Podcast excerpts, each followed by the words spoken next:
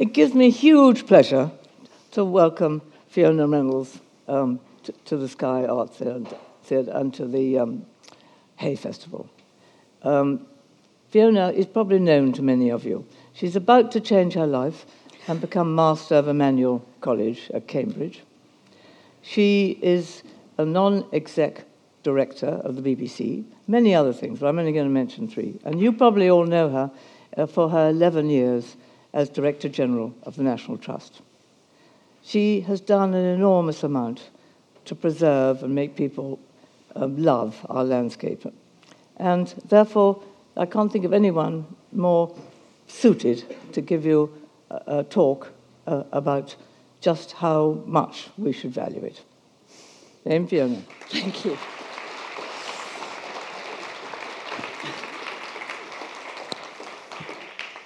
Thank you very much, and it's a great pleasure to be here. I love coming to Hay and uh, to see some friends in the audience as well. Thank you very much.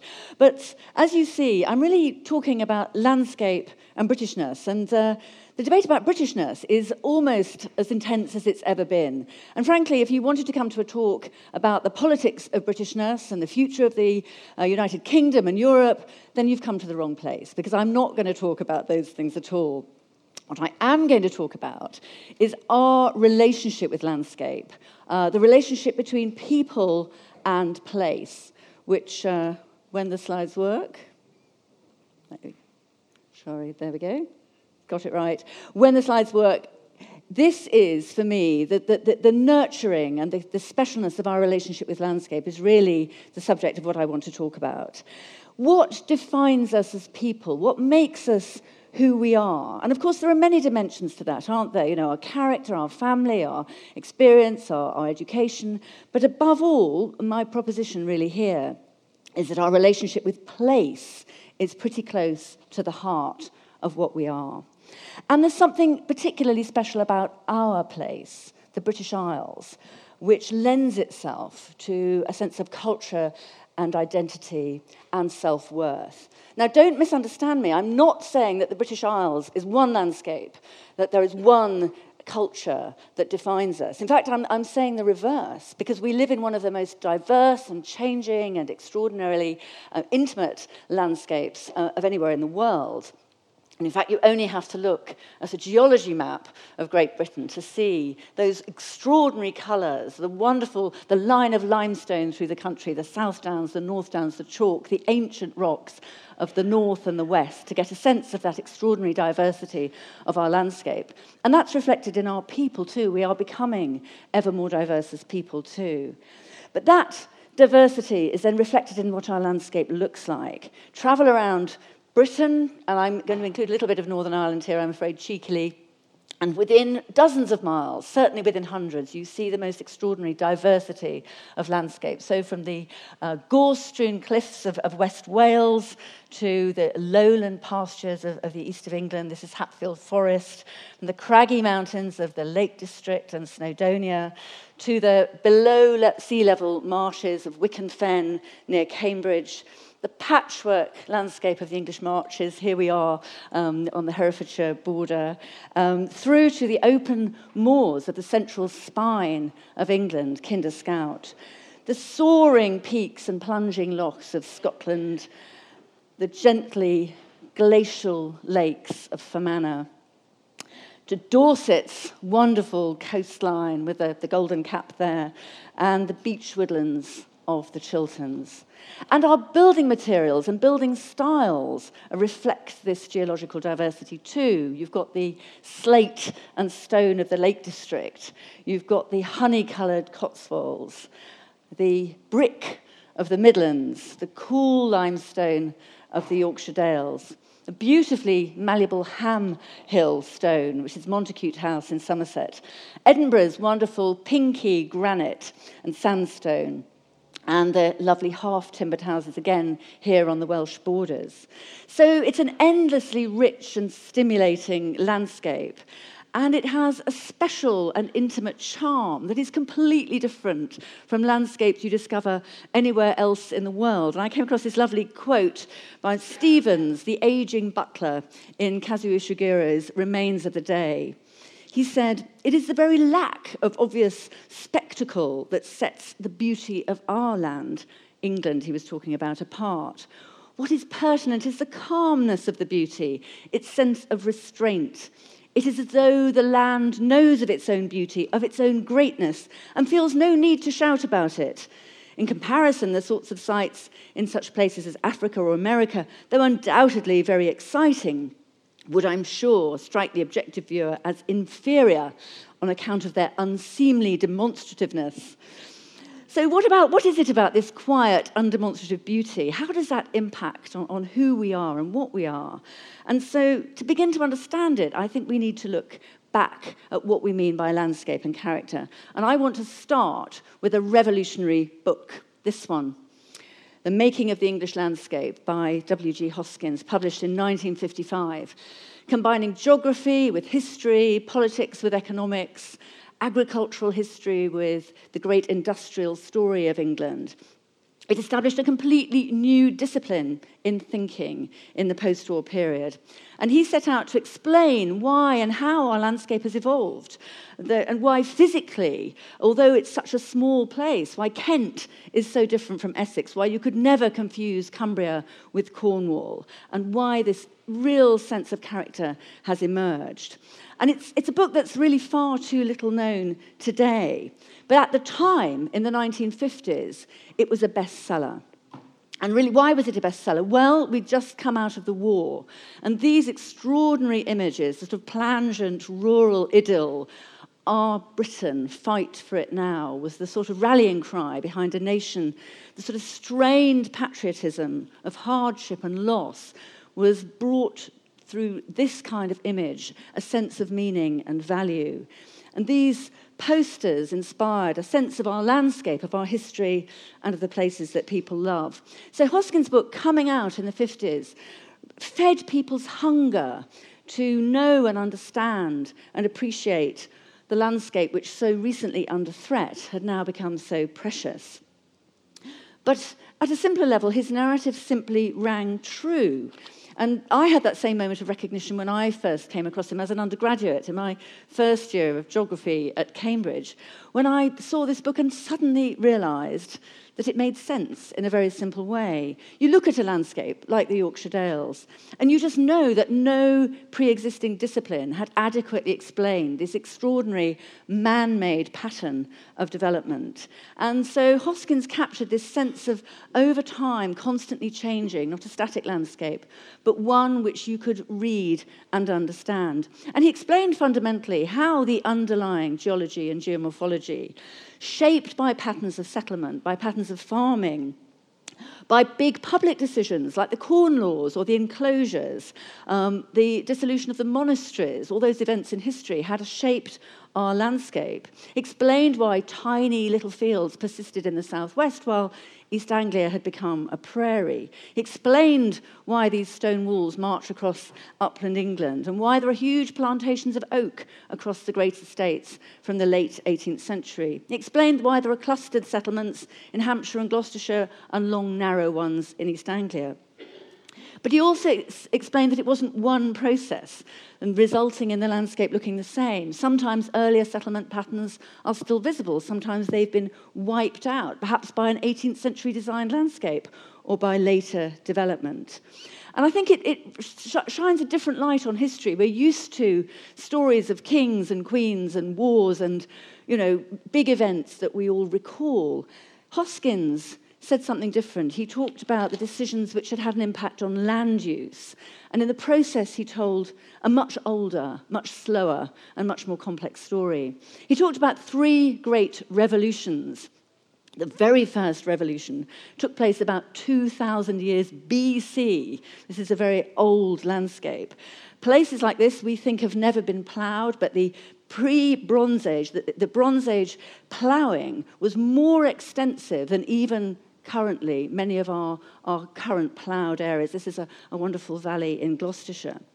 The limits of agriculture then were greater than in many places they are now.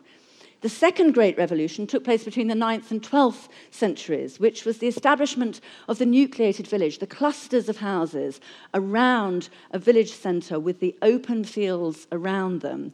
That, again, we think of as being perhaps a, a, medieval phenomenon, but no, it's much earlier. And through that process, the towns began to emerge and were planned for. And this process really survived the collapse of population and the political upheavals of the 14th and 15th centuries, including the Black Death. And his third revolution, this is all a long time ago, was the technological revolution, starting in the 16th century with very early developments such as these this is Aberdulais Falls, the harnessing of the power of water um, from the river valleys. But of course, this process continues to the present day with the enormous developments of the 20th century. But a revolution which also took place in farming, where farming traditionally had been limited by the strength of a man or the strength of a horse to the 20th century's extraordinary industrialized agricultural landscapes. So, looking through Hoskin's eyes, we see landscape very differently. We see the events that had an impact um, on shaping the history and the development of our landscape. And these events take on a new and more significant perspective. But his message fundamentally was one about complexity and individuality, a myriad of fascinating details which shape a particular place and in which man's hand is ever present. And he concluded his book with a description of the view from his Victorian rectory in Oxfordshire. He spoke of ancient orchards, of medieval fish ponds and a watermill, hedge banks, and a designed park around a Victorian house. And we think, how wonderful, Hoskins, lucky you. But then Lucky me, I look from my own study window and I see the source of the Thames just to the left, probably associated with it an Iron Age hill fort, a Roman camp just to the right, a deserted medieval village in that very woodland across there, an 11th century church, a designed landscape with Trafalgar planted woodlands, a canal through that little shallow valley the Thames and Severn, which was a feat of engineering in the 1750s, but it never worked because it's on limestone, and a railway line that runs exactly next to it that took its place in the 19th century. And of course, a 20th century farmed landscape and settlement pattern, which I can walk in every day and still see something new. And my new life at Cambridge I have a similar sense. This is the wonderful front court, a beautifully proportioned 17th century face of the college. But from my new study window, I will also see parts of the old Dominican friary on which the college was founded. This is the Wren Chapel. There's also a disguised World War II bunker in the Master's Garden and a 1960s Master's Lodge, replacing a Victorian monstrosity, or so I am told. Hay on Wye is just the same. This is looking down the valley towards Hay Bluff. I came here with my friend five years ago walking Offa's Dyke. We walked from the wonderful coastline, Prestatyn, in North Wales, through the wonderful uh, heather clad Clwydian hills, through the limestone dales, into um, the wonderful um, rolling whaleback hills of Shropshire, into the Wye Valley, across those lovely black mountains and down into to Chepstow. Hay itself can characterize all those elements of history and all those wonderful stories from the past. And this isn't just something that applies to rural England. Still in London today, you can see the remnants of the patterns of the past. Marylebone High Street, with its little kink, is the only bit of ancient road that survives the grid pattern that was laid down in the 18th century these wonderful Huguenot houses in Spitalfields can bring a hurrying commuter up short with their beauty and their striking sense of history and place. Because people cleave to character and to place. Local accents and dialects survive. We can still easily detect the difference between Tyneside and Northumbrian, between the accents of Norfolk and Suffolk, our very characters reflect and build on the landscape Celt and Saxon, Northerner and Southerner, Belfast or Fermanagh, Pembrokeshire or Môn. And so it seems to me that the character and personality of the British people is inextricably intertwined with the story of place and its character. And our affiliation to place is extraordinarily strong the gritty character of the Cornish, a hard living from a rugged landscape and a rugged sea, tin mining, farming, and almost an island mentality. How different from the wonderful pastures of, of Devon with the fat cows and their thick hedgerows and tiny hamlets. How different again from the harsher north, with bare fells and open horizons, where every valley has its own breed of sheep. This is the Herdwick, but think of around England, those wonderful sheep varieties, the, the, the Cotswold, the Exmoor, you know, every single area with its own character. And today, you know, the colours in the landscape provided by the walkers um, against the muted background of nature. The contrast between our great university cities, um, Oxford in its cosy green valley with its golden stone glowing in the sun, the cooler grey of Cambridge with the wind blowing from the Urals, famously uh, bringing a chill even in the height of summer. Defined as much by their differences, aren't they? Left versus right, science versus the arts, parliamentarian versus monarchist, and the overlay again of people, politics, economics, history, shape, and form. The East, and this is wonderful mounds at Sutton Hoo, but you have a sense always, don't you, in, on the Suffolk coast of looking towards the East, the Vikings, and that sort of wonderful sense of connection through the sea, the warriors lying with their treasures facing the land of their fathers garrulous Liverpool with its vibrant, diverse population and its buildings reflecting the maritime story and the trading story of Liverpool's great years. And then the curious, dramatic, legend filled landscape of uh, the North Antrim coast and the Giant's Causeway. Everywhere has its own distinctive story, its own distinctive character, its own sense of place. So, how do these things make us British? Because surely you might say the point I'm making is that we're localists. It's our relationship with a particular place, a particular landscape that we identify with. Yes, I am making that point, but I'm also making a bigger one that this multitude and diversity is contained within a common boundary, our island of Britain, shaped by its edge as well as by its interior. Because surely Britishness and nationality, localism, all of these things are connected processes. Local difference in Britain, that island nation, is embraced by this common, unchanging boundary, which has given us a sense of self confidence as a nation. Perhaps very differently, if you think of the changing boundaries of much of Europe, you know, the mobile borders of France and Germany and Italy, the constantly changing boundaries of Eastern Europe. We have not had that. We've had that sense of containment and defined edges. But my message is not about flag waving loyalties or sort of mega loyalties in some sense, but a sense that we can enjoy, we can argue about our differences precisely because they are contained in this way. Our cultural soul is and belongs to these islands, but it's been enriched by this extraordinary process of local evolution. So Norfolk and Suffolk can continue to spark, and Yorkshire and Lancashire to squabble away. And we can happily revive a sense of cultural identity through the languages of Wales and Scotland and Cornwall, even, um, because we've had the confidence that we are more united ultimately than we are divided. But arguably, that is what's beginning to break down at the moment. Deeper differences are appearing. We seem to be less comfortable with living with each other, and we seem prepared to contemplate a different future. Why can that be? Well, surely the process of globalism is part of it. We watch the same television programs as our friends in America. We buy the same global brands. We're bombarded by the same media wherever we are in the world. And we don't accept a parochial view of the status quo anymore. Uh, we, we, we think in different ways. But might it also be, might it also be that that sense of loss and uncertainty also derives from another source? Are we also losing contact with this landscape that has meant so much to us? And is our landscape being degraded, as Hoskins first identified in the 50s, to such a point that it is diminishing our relationship with the land and our sense of who we are?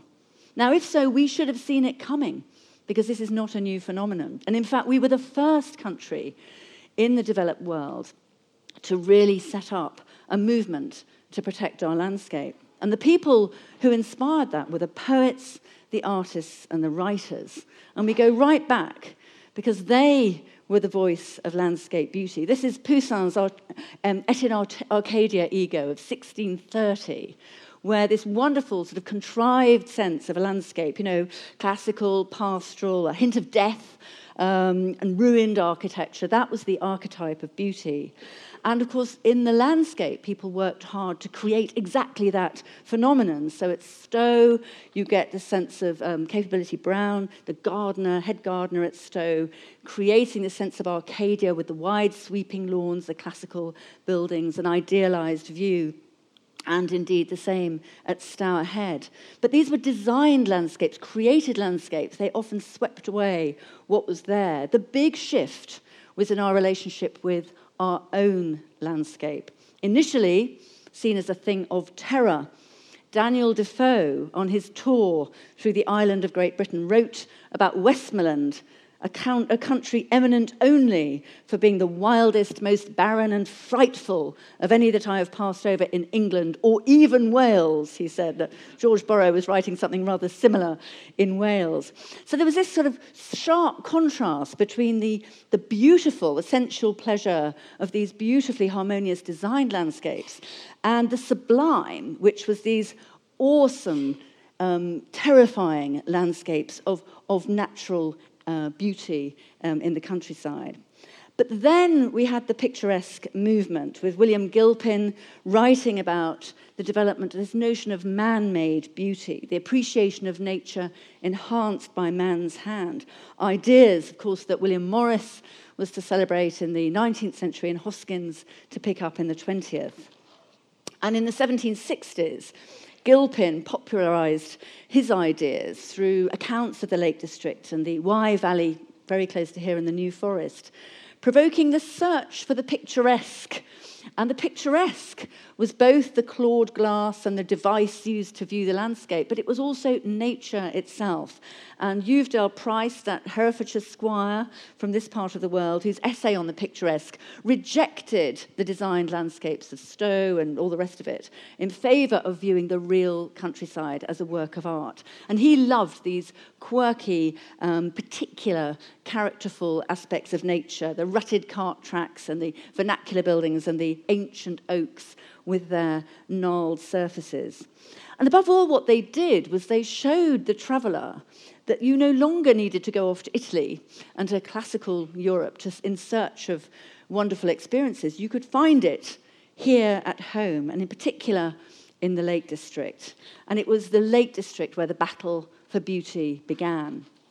Because by the time Wordsworth published in 1810 his best selling Guide Through the District of the Lakes, he was tapping into a population hungry for an appreciation of our own countryside. And his statement that the Lake District was a sort of national property in which every man has a right and interest, who has an eye to perceive and a heart to enjoy, set out the basis for a universal stake in landscape that provoked not only inspiration and love and passion and delight in these landscapes, but also defense. And by then, the landscape needed defending. And it was the poets, it was particularly Wordsworth, who were the first activists. Because in the 19th century, the Lake District began to be exploited for the slate, for the copper, and other valuable minerals. Wordsworth raised the alarm when a railway was proposed through the Newlands Valley, and another was actually built to Windermere with Coleridge, Ruskin, and others. He campaigned against it. And it wasn't just the railway and the infrastructure, it's actually the tourists as well. The very tourists who'd bought his guide to the Lake District uh, were coming, as he felt, to threaten it.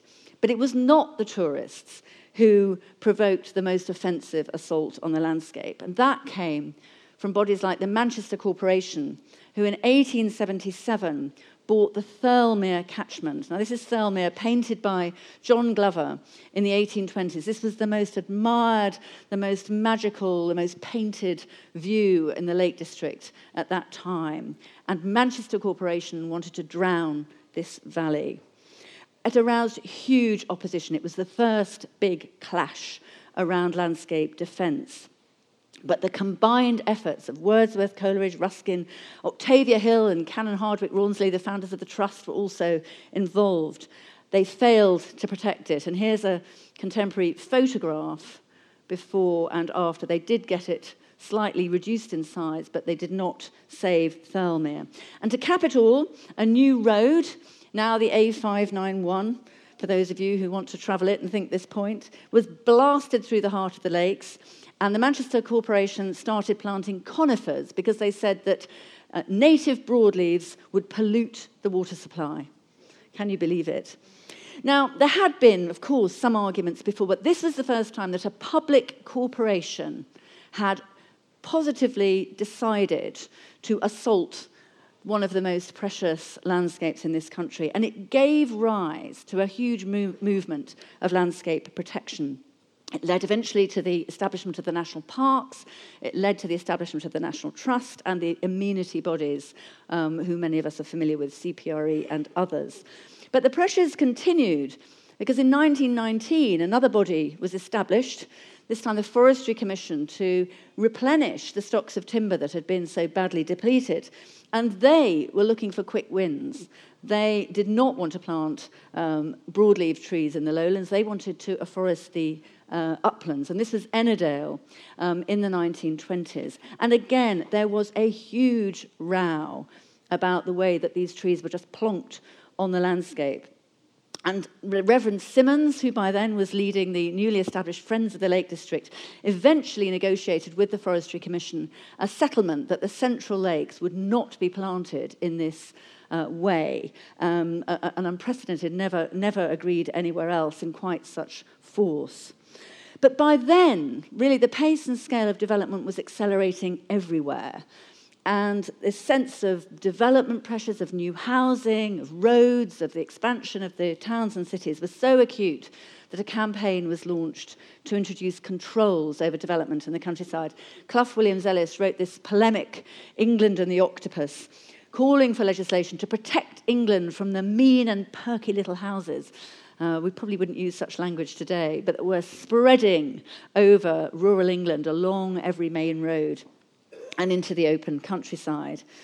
And in 1927, G.M. Trevelyan wrote a passionately worded pamphlet Must England's beauty perish? he asked rhetorically.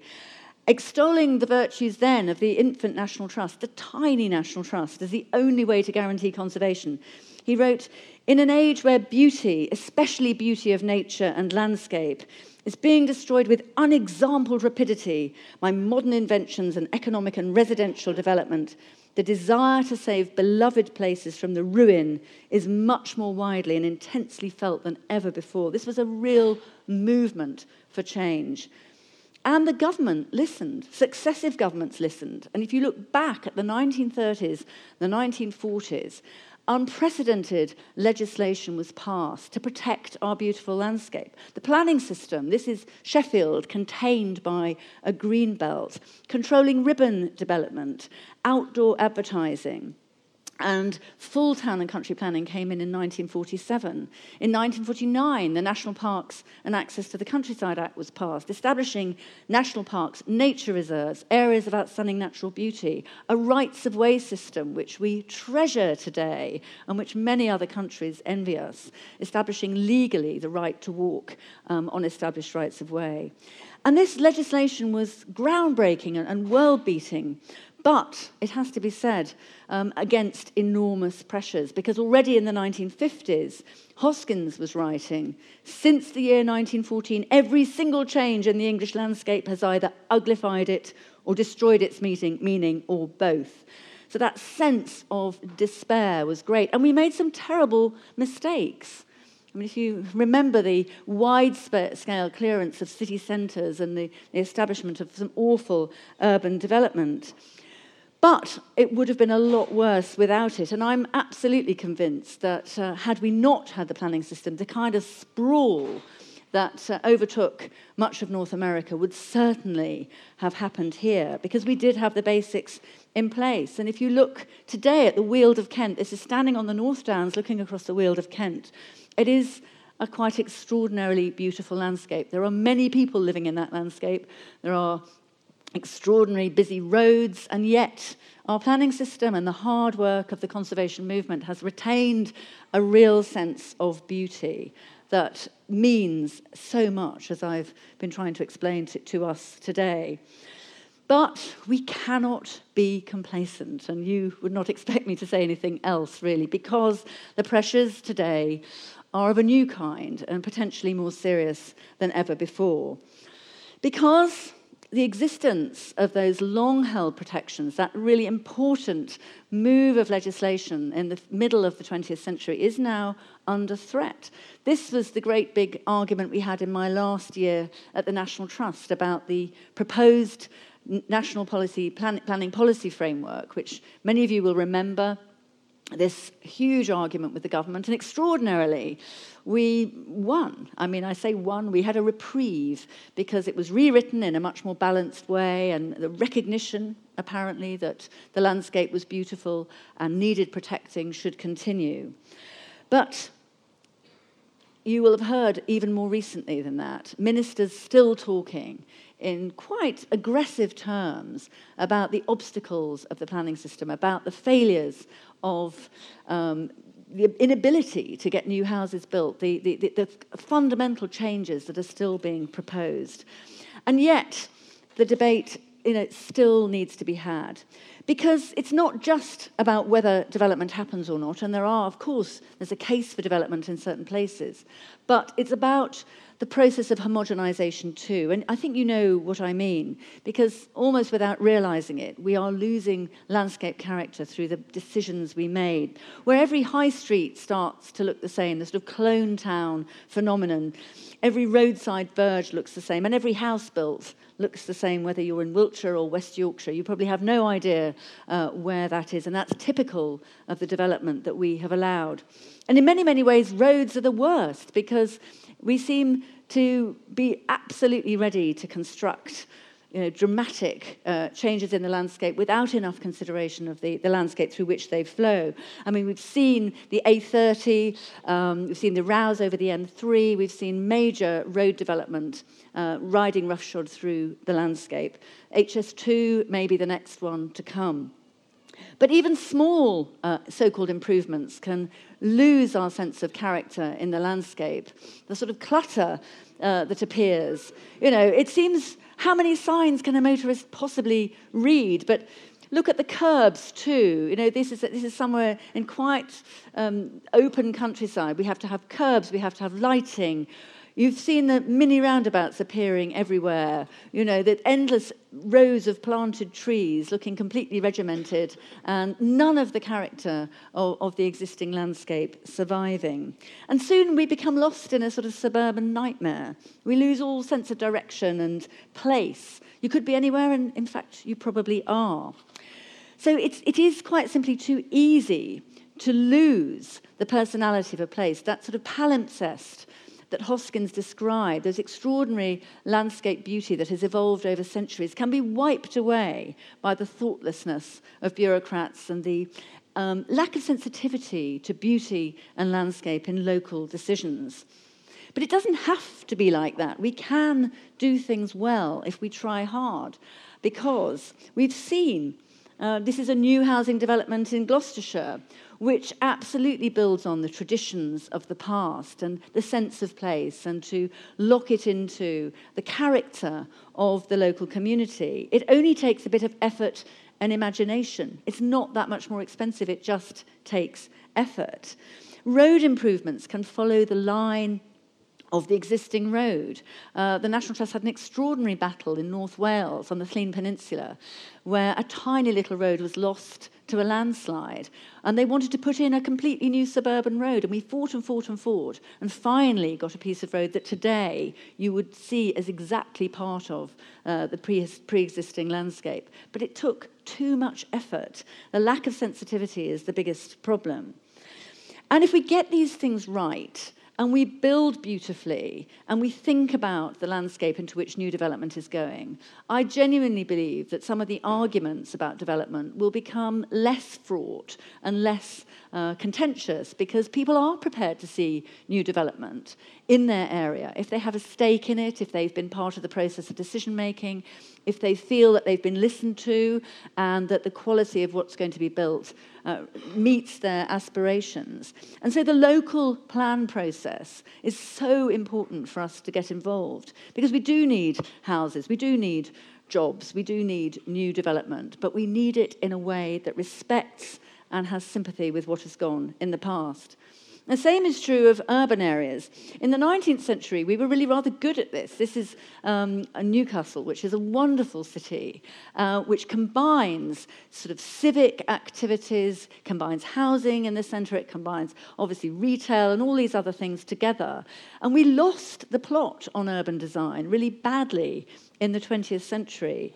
And as we go forward, I think we've got to think quite radically about the kinds of urban development that we are going to create. We need places where people can live and work and play and go to the doctor and go to school and live a whole life without having to get in the car, without being on enclaves where there's only houses where there is only retail, the sort of mixed use and the, the life and vibrancy of cities can be created if we work hard enough and we are prepared to invest the effort into getting it right. And after that post war technological revolution in farming, we can also get it right too. We only have to look out here to see the countryside is still beautiful. We haven't lost everything. And there are places, this is a lovely example where you know, we can still see that wonderful historic sense of landscape with old field boundaries, woodland, water still in the landscape. We can manage our farming activities in ways that respect and reflect that. We're making space for conservation. The large blue butterfly has been reintroduced in Somerset. Um, red squirrels, which we talk about a lot uh, in my time at the Trust, but we can look after the red squirrels if we care enough to manage the landscape in ways that meet their needs. And we can still look after rare plants and orchids. But food production itself can be sustainable. We know how to do it, to combine um, efficient agriculture with living, breathing nature as an integral part of farming. We know how to do it if only we take the effort and take the time. And so it is by these means of public engagement, of valuing that deep cultural inheritance, of giving people the opportunity to take part in decisions, that we, I believe, can protect what makes us British, protecting our soul and the source of our inspiration, our history, and the meaning of landscape. Now, that's quite a difficult message to give to politicians. It certainly doesn't provide a simple answer to debates about the future of the European Union or the UK or even their version of localism, which uh, on the whole isn't mine, actually, I'm afraid. But it's complicated too to achieve because it's subtle, it's sensitive, it requires time and debate and involvement, and it's not going to be one solution that fits everywhere. It's going to be local solutions, a genuine localism that is different in different places. But it is fundamentally our landscape that connects us to each other and to our history and to our future. Our landscape that tells us the story of our past and why we are what we are today. And it does seem to me that a time of economic pressure is precisely the wrong time to throw away those hard won protections of the 20th century and to throw away the non material things that we value, to destroy the source of our enrichment, our contentment, and our connection. A civilized society cares about its past, about landscape, about nature, about history, but it also cares about our future and wants our future to continue to tell that story, that continuum of Hoskins. It doesn't stop, it goes on, but it needs to go on with respect for the past and to relish the differences that connect us to place and give our lives meaning. So, Britishness, as many people have found before, is an elusive and, and probably undefinable concept. But link it to place, link it to people, link it to that sense of soul and deep empathy with the landscape. Recognize the significance in policy, in practice, in day to day decisions, and sustain its quality for the future. We may find that we renew our sense of self esteem and confidence and togetherness, our sense of who we are, why we are, and what makes us happy. And who knows what benefits may flow from that. Thank you very much.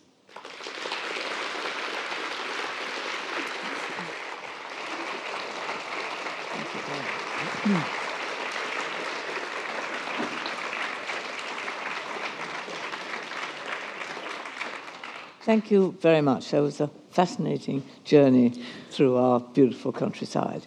Now it's your turn. Can we have some lights up, please? Ah, there we are. Question here, right in the middle. In the middle, yeah. Just there. Thank you, Fiona. That was absolutely fascinating. You won't be surprised um, with my background uh, that I'm uh, going to ask you about our creativity. Uh, we talk a lot about the past, and I recognize all that you say about that importance. But what about our future? Don't you think we can create massive new landscapes which don't necessarily harken back to the past? I'm thinking particularly, obviously, of the National Forest, which we're planting right in the middle of the country completely transforming for the better a landscape. But it's creative, it's not harking back, it's harking to the future. Yes, and I, I, of course I agree, and I think the um, opportunities are enormous. I mean, the woodlands in particular, I think we have the lowest woodland cover of any country in Europe, and there's huge opportunities. But you know, I think we have learned from the past, that, and, and, the, and the National Forest is an example. We're not just putting enormous numbers of trees on blanketing in the landscape. It's, a, it's an open landscape with glades, with blocks of trees, but also open fields with a sense of the mix. And the investigation and thought that's gone into where the new planting takes place not only on degraded land, but on land where a, it, it, can be sense, you know, feel part of the landscape and feel that it fits into the landscape has been, has been very intense. So I absolutely agree. And, and the new farming landscapes will not be replicating the past because farming has changed out of all recognition. But I do believe need to learn from the past in order to find the future. So absolutely we need to be more creative, but you know, we, we also need to look back in order to inform uh, the right way to be creative in the future and the best way to be creative, nurturing what makes these places special. Yeah. Um, this gentleman here, it, yeah, no, it's not a lady. Right. Hello, Jeffrey Hello, Fiona. Um, how do you think we got to this stage on planning? Because the NPPF didn't come out of the blue. It came out of political consensus that had been growing for 10, 15 years that planning was an obstruction to development.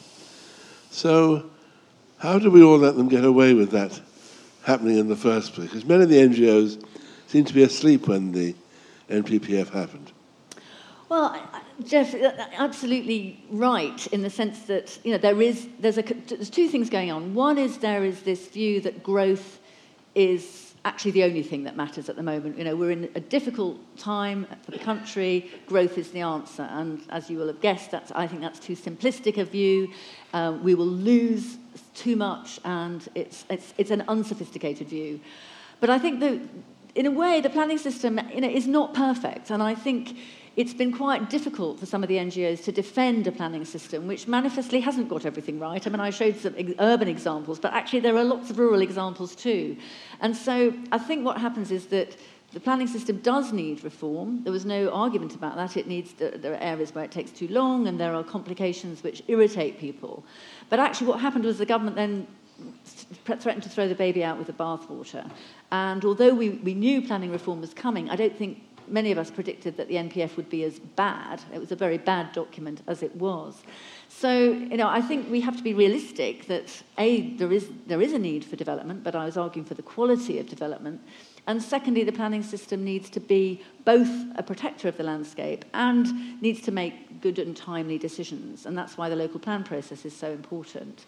So I think it was a shock because no one expected quite such a terrible document. But that shock, in a way, has taught us that those threats have not gone away. The lady behind, did you put your hand up behind the last question? I think you did, yeah. Oh, it's the same. Okay. Anyone at the back there? Yes, right there with a white shirt.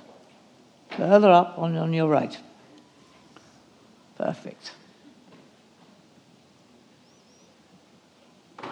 Hi, there, thank you. I thought that was really interesting. With challenges like climate change in today's society, surely we do need to change the environment slightly with um, things like wind, wind turbines, etc., to actually protect it. So, yeah, I mean, climate change is you know, with us. Um, people will argue about, you know, how fast things are going to change or not, you know, but there's no doubt that we have to plan for a future where energy needs to be provided in different ways and, and the sort of sense of um, planning for the long term, which we're not good at as a country. I think absolutely right. Um, I think, though, and, and you wouldn't be surprised to hear me say this, I think we can do everything we do, we, we need to do well. So, you know, I'm personally not in favour of huge wind farms on upland landscapes because actually we've treasured our upland landscapes. I explained where that movement had come from.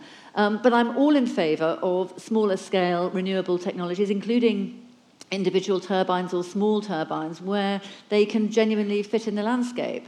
Um, I think there is a huge challenge around energy efficiency, which we're not taking seriously. Um, and I think there are other things we can do to mitigate against climate change. I mean, landscape scale conservation, um, you know, the whole question about management of water, water catchments, you know, all these things need to come together. So again, I think if we go for the quick fix, we may find we're making bad decisions. I think short term solutions are nearly always better thought through against a long term trajectory, and, and, I certainly think energy policy is one of those. Gentleman in front here has had his hand up for some time. Could you come down here? Thanks.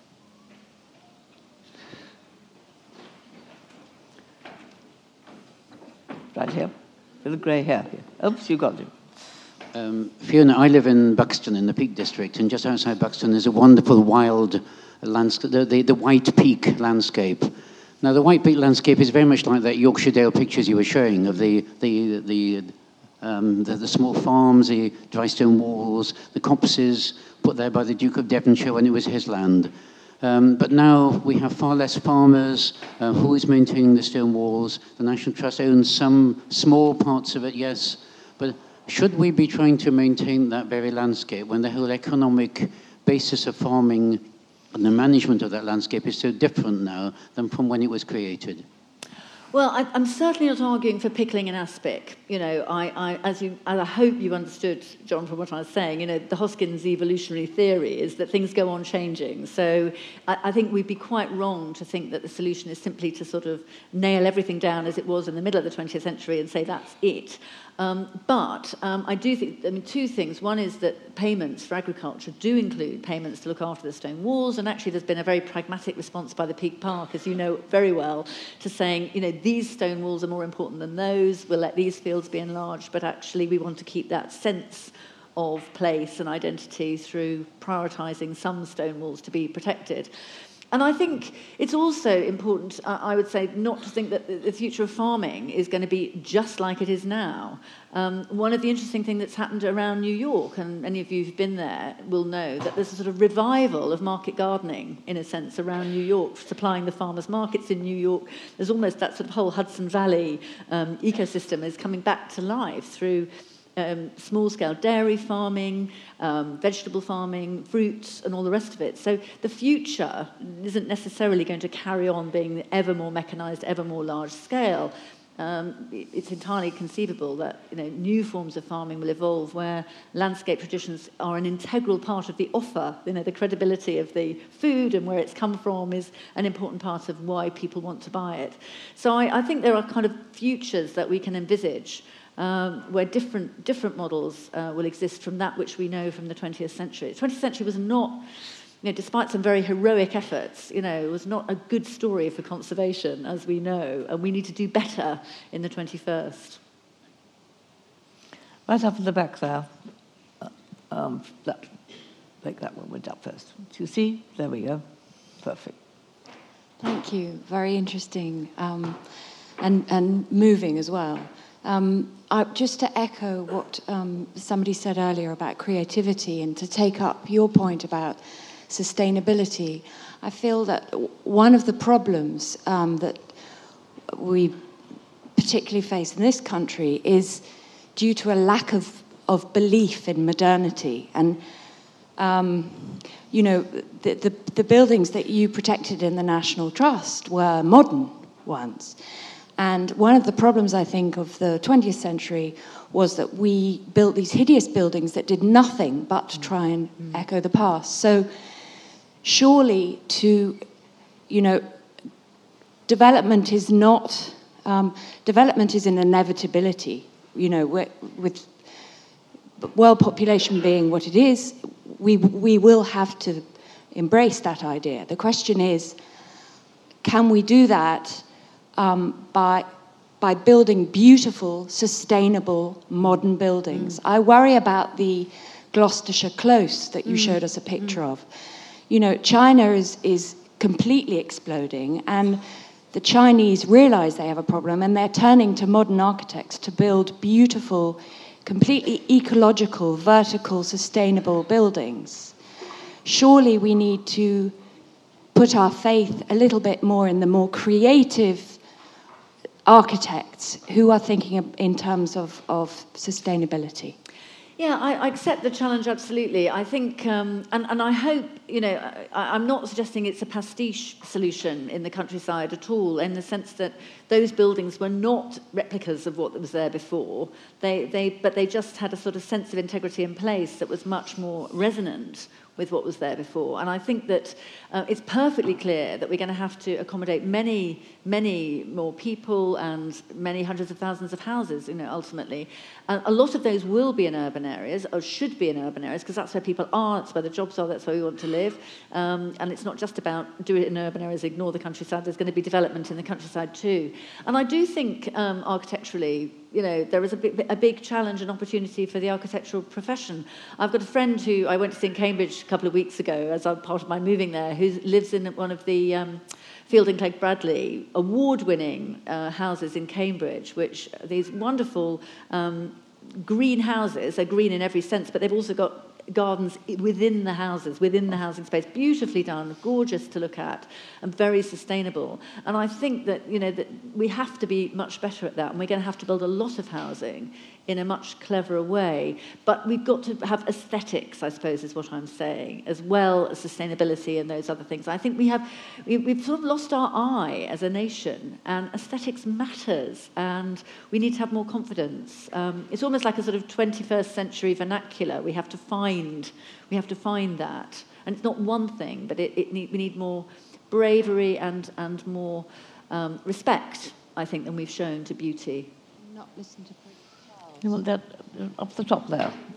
Yeah, very good. See.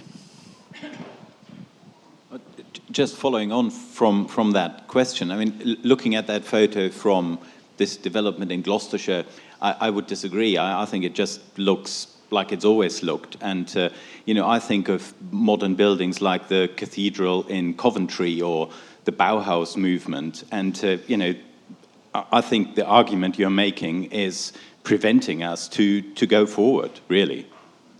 Well, we'll see. I mean, I, I could have shown you, and I probably should have shown you, rural housing that doesn't look, at, look like the past. But my point was that even, even when we, and we must go green, there's no question about it.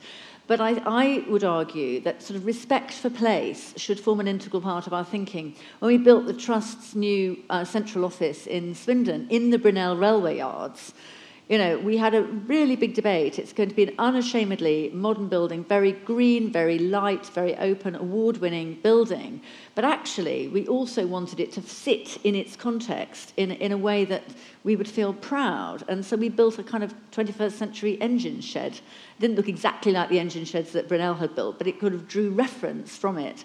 And actually, it, it was a great success. So it's not about either new or old pastiche. You know, there are lots of variations, but uh, I do think respect for uh, the past, respect for context is an important part of being, in a sense, part of this evolutionary journey. Right in the middle here, in white. Wait a minute. Yeah, I think I prefer you to, because then we can all hear. Just pass the mic along. What future is there for the farming families in upland Wales and uplands across the country? For after all, upland Wales farming families are the bastion of our culture. Well, First language is yeah. Welsh. I hope you heard me say how important our upland landscapes are. I'm uh, absolutely, and I believe that we still need a farm landscape. Some of you might have heard me arguing with George Monbiot um, on the radio the other night, um, who, you know, he wants wolves and bears and all the rest of it. And I gently reminded him that people kind of need to be part of the solution too. But actually, I mean, upland farming is, is in a very, very perilous state. I agree with you. And this winter has been absolutely horrific because of the weather.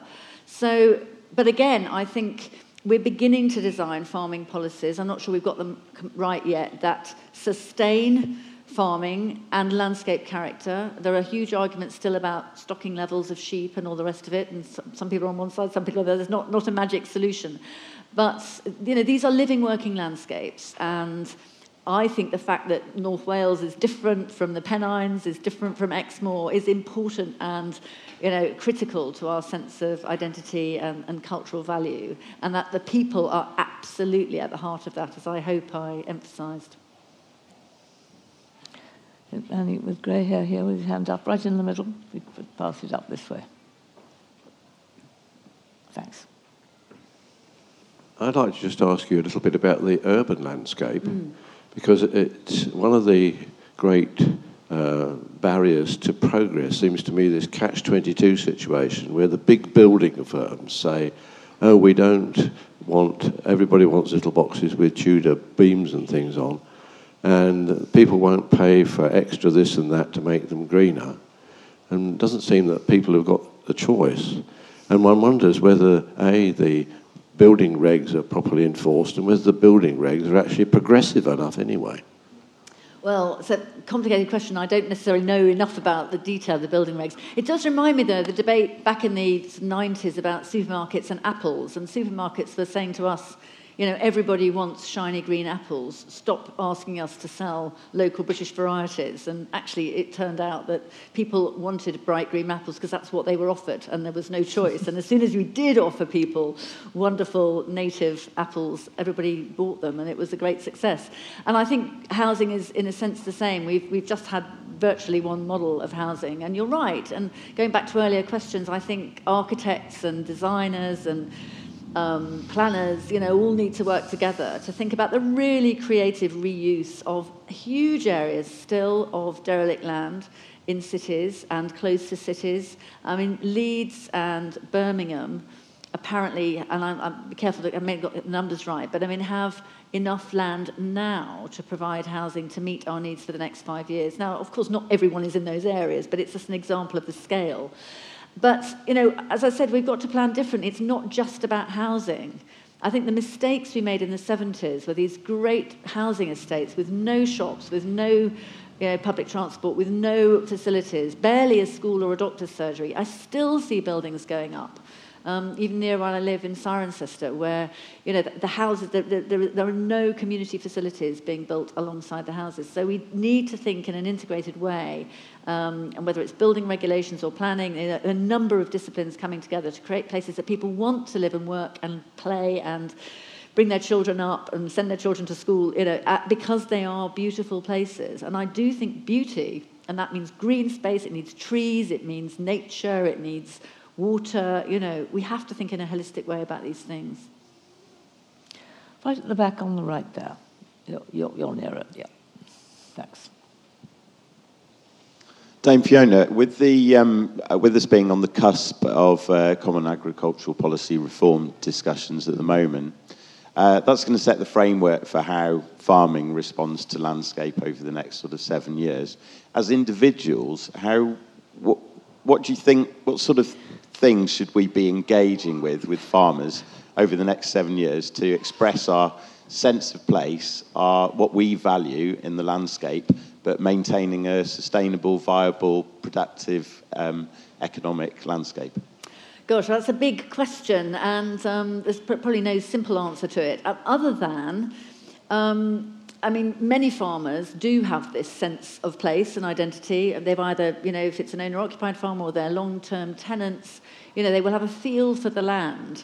And, you know, one of the things that I think farmers are increasingly responsive to is public opinion, actually, and engagement around the kind of role they play in the landscape. So there's no planning, I'm not arguing for planning control over farming or anything but I am conscious that the farmers who are open, you know, open their farms to the public who, who, who are involved in their local communities, you know, very often find that they are reflecting public desire, they, they, they're meeting public needs, they may be providing access on footpaths and things like that, which actually builds their own reputation um, and the kind of sum of human happiness as well. Common agricultural policy reform is probably going to be, you know, less helpful than we want at a, at a sort of macro level, but a lot depends on how we apply it in the UK, and we may or may not have scope to do some really creative things with it. But again, the work the Countryside Commission did all those years ago on landscape character is is all good stuff, and we've got to, I think, reflect. This is flashing at me now to say I'm talking too much. we've got, to, I think, we've got to work at it, and we need to work at it together. Thank you very much. That's all we've got time for. Good. give, her, her